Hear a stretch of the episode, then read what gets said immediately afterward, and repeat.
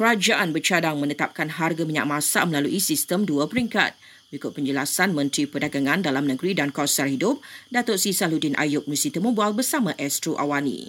Maksud tu tias itu harga ekspor lain harga. Mereka boleh ikut pasaran. CPO pada hari ini pun dah mencecah hampir 4000 lebih hmm. satu tan metrik. Tak, tak ada masalah. Besar. Masih untung ya. 600 saja untuk tempatan. Jadi barulah di sini kita melihat kalau sebelum ni ada isu kartel, uh, Datuk Seri Anwar pun nampaknya sudah begitu berani untuk mendepaninya. Ya. Saya harus dua kali lagi lebih berani untuk menghadapi isu kartel ni kalau ada. Beliau juga memaklumkan hanya 600 daripada pengeluaran minyak masak di negara ini adalah untuk pasaran domestik domestik manakala selebihnya adalah untuk ekspor.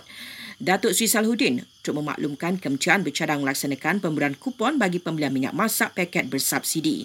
Ia bagi meringankan beban golongan B40 dan peniaga AKS untuk membeli bahan tersebut. Sebab itu kaji selidik di Twitter Astro Radio News setakat ini mendapati rakyat mahu kerajaan perpaduan fokus kepada isu kos sara hidup.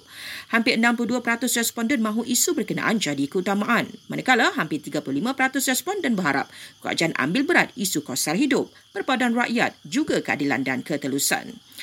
Menteri Belia dan Sukan Hana Yu tidak berhasrat memperkenalkan program baru sekaligus keluar daripada kebiasaan. Beliau sebaliknya mahu memperkasakan program-program sedia ada yang telah dilaksanakan KBS. Antara aspek yang menjadi tumpuan adalah memastikan sukan boleh diakses oleh semua kategori dan mewujudkan persekitaran yang selamat untuk atlet.